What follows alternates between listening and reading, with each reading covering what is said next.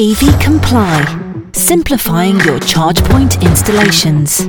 Here we go. You know what it is. Another week, another podcast. It's Friday, the 4th of November. I know. How did we get here? This year's flown. But either way, it's been a busy week, as always, in the EV industry. So let's see what's been going on. So, what's been going on? Well, an Australian startup adding modern technology to classic Land Rovers will become part of one of the biggest electric vehicle conversion companies in the world this week after merging with a British firm. Melbourne based Jaunt Motors will partner with Zero EV to create Fellten, which will operate across Australia, the UK, and North America. So it's a big collab. The co founder of Jaunt Motors, Dave Budge, said the merger was not just about converting more classic cars with electric motors themselves, but helping car owners and mechanics to make the switch too. Merged Australia UK firm will convert Porsche 911s, Mini Coopers, Land Rovers, Rovers and Land Rover Defenders into EVs. Recent UK wide research by the Electric Car Scheme has found that fewer than half of commuter focused car parks contain charging infrastructure for electric vehicles. In its commuter car park report, Employee Benefit Scheme, the Electric Car Scheme, reviewed 12,000 total car parking spaces and found that only 44% hold EV charge points. The study also showed that less than 1% of the parking spaces analysed were dedicated to EVs. Of the assessed car parks, Scotland offered the most charging points with 60%, compared to England with 44% and 25% in Wales.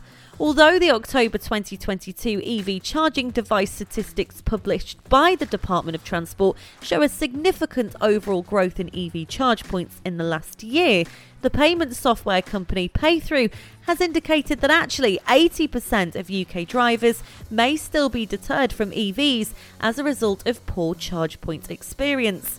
Thom Groot, CEO and co founder of the electric car scheme, said it's worrying that only 1% of public car park spaces in commuter belts offer charging points when currently 16% of new cars sold are electric. London's UK based electric vehicle battery firm British Britishvolt said this Wednesday it had secured some short term funding, a move that will enable it to stave off administration for the time being. Now, the company said its employees had also agreed to a pay cut from November. In a statement sent to CNBC, the firm said, while the weakening economy situation is negatively impacting much business investment at present, at Britishvolt we are continuing to pursue positive ongoing discussions with potential investors. In addition, we have also received promising approaches from several more international investors in the past few days. The result is we have now secured the necessary near term investments that we believe enables us to bridge over the coming weeks to a more secure funding position for the future. To future reduce our near term costs, our dedicated employee team has also voluntarily agreed to a temporary salary reduction for the month of November. In other news, Caterham Cars is working on an ambitious three pronged plan for the post 2030 electrification era. This involves building the much loved Petrol 7 for at least another decade, while using the time to develop a same shape 7 EV and launch an all new aerodynamic electric roadster that will draw on the traditional Caterham values of lightness, performance, simplicity, and agility.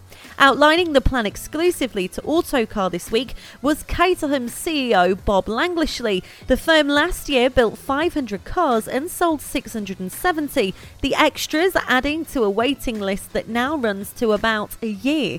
In the short term, he wants to expand the company's traditional annual output of 500 to cover those extra cars at least, and has recently repurposed Caterham's former Crawley used car centre for the assembly of additional cars alongside the main production line in Dartford, Kent.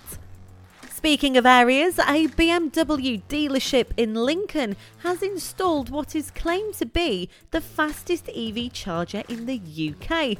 Lincoln BMW has installed two ultra rapid ABB Terra 360 electric vehicle chargers that can charge an EV in less than 50 minutes. The new units will enable the team to add 62 miles of range in less than three minutes. Andrew Tully, who's the dealer principal at Lincoln's BMW, said, We're excited that BMW drivers in Lincoln are the first in the UK to benefit from this latest charging technology. One of the Terra 360 units is actually on the dealership forecourt, whilst the other is by the 15 bay service workshop. Big news this week Tesco have started charging EV drivers to use their supermarket charge points at all stores. They started this from the 1st of November. Now, the supermarket giant first announced it had introduced free charges at 100 of its Tesco stores back in 2019. It was subsequently expanded to 500 stores in March of this year. Tesco says that as a result of its free charges, EV drivers have enjoyed more than 86 million miles of free electric driving. The network was launched in by Tesco, Volkswagen, and Pod Points, which plans to install around 2,400 charge points. EV drivers will now have to pay 28p per kilowatt for the slowest 7 kW connections, rising to 40p for the 22 kilowatt AC and 50p for the 50 kilowatt rapid chargers. Currently, only the 50 kilowatt DC chargers have a cost, which is 28p. Payments will have to be made through the PodPoint app for the AC chargers or by contactless for the rapid points. In a statement, PodPoint said the new tariffs are some of the most competitive in the market and will enable us to continue investing in our network. It's hoped that by making these changes, customers will only top up when they need to, ensuring that they will make way for others once their cars are charged. Revenues will help fund and expand the network, with PodPoint expected to meet its target of installing charging at 600 Tesco stores by spring 2023. Now, personally, I know a few are annoyed by this fee, but I mean, 86 million miles of free electric driving hasn't been a bad deal, has it? Now, for those that are perturbed by the fee, don't worry, Peugeot is plotting free charger EV routes around the UK. More than a tenth of UK's 3,500 public chargers are free to use, and Peugeot UK has plotted a 2,688 mile journey around the coastline of the mainland to highlight the extent of the cost saving infrastructure. Starting at Land's End, the route runs along England's southern and eastern coasts, up through Scotland via John O'Groats before returning to Land's End through Wales using only free public chargers. The further distance between two free charge points on the route between Chelmsford and Sandringham is 168 miles within the 225 mile range of the Peugeot E208. And even better news than that, UK councils are set to install more than 16,500 EV charging points over the next 12 months, which will double the number of public chargers currently installed by local authorities. Now, this is according to new data that was released this week. The research was uncovered by British Gas under a Freedom of Information request to more than 400 UK councils, of which 195 responded to all questions questions asked revealed that local authorities have installed 16,680 EV charging points to date, with a further 16,563 planned to be installed over the next 12 months. So it's not all bad. And continuing the theme of free, the country's biggest ever free electric vehicle event took place last weekend at the Royal Cornwall Showground in Wadebridge. Cornwall Council said it hoped the show encouraged residents considering buying or leasing EVs. The council is installing 150 new EV charge points in council run car parks. And some more good news. Chinese electric vehicle maker NIO has resumed production at its two factories in the eastern city after COVID 19 curbed and disrupted operations and delayed deliveries. Production is resumed at the moment, a company representative said this Thursday, declining to specify whether it was a full or partial resumption. But still, considering China is battling a rising number of COVID cases with tough curbs that have significantly disturbed businesses, it's great news for NIO and ultimately great news for the EV industry. Excitingly, Stellantis announced earlier this year its bold plan to go purely electric in Europe by the end of the decade, and Abarth will be among its first brands to lose the combustion engine. Kickstarting the EV onslaught will be an amped up version of the latest generation Fiat 500, which is being sold exclusively as a zero emissions model. Mind you, the old 500 is still around, of course, with its ICE engines, and the Abarth does keep pumping pumping out new versions to keep it relevant, but the 2023 Abarth 500 EV has been spied testing with camouflaged wheels. The Go Faster city car signals the start of a Abarth's electric revolution, so it looks like it is happening. The highly anticipated Hummer EV has arrived onto UK shores. Now, this is so exciting. It is complete with its monster 205 kilowatt battery pack and its 350 miles of range and a 0 to 60 mile per hour time somewhere around the 3 second mark. So, it really is a good effort. Now, unfortunately, this comes with a hefty price tag 320k.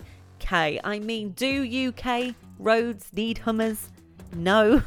but are we really chuffed we've got one? Absolutely. It's definitely a little bit of a novelty or gimmick purchase, but if you have the 320k burning a hole in your pocket, why not get the Hummer EV? Now, this week it's been said that the 80s pop band a-ha has inspired Norway's electric car revolution. Now, hear me out because I know you're thinking, what? Well, back in the 1980s, two leading lights in the Nordic environmental movement were pushing for EV technology, but it was just not being noticed. So they recruited the country's biggest pop group to help push the issue into the mainstream. Now, a-ha were one of the most popular bands in the world after their international hits such as Take On Me, Sun Always Shines on TV. No, I'm not going to sing it because you know them. Now, together, the campaigners and the group went to Bern in Switzerland to attend the Tour du Sol exhibition in 1989. Now, here they saw a Fiat Panda which had been converted from petrol to electric. Now, they imported a similar car into Norway and they used the first modern day EV on the country's roads to launch a campaign of civil disobedience, how it needed to brace an alternative to polluting fossil fuel vehicles. Now, they racked up fines and they drove the car through toll booths, parked illegally, and they refused to pay vehicle taxes, arguing that this new form of sustainable transport should be free of these levies in order to make it more attractive. a-ha's lead singer, who was interviewed by the BBC, disclosed I didn't feel like I was entering into the role of a rebel, really. I do realise, though, that that's what it was, but it was just necessary. It was what we needed to do, and it just made every sense, you know? Yep, we absolutely do know. And thank you, a-ha, for doing that. What a cool story. And finally, here at EV Comply, we have yet again done another software update to simplify the EV charger installation process with our online management portal and our supporting mobile app for field operatives, enabling you to deliver a seamless customer journey. Do be sure to check out our website that's ev-comply.com and see how we could help you and your business today. From everybody here, you have a fantastic weekend, and I'll be back with you next week.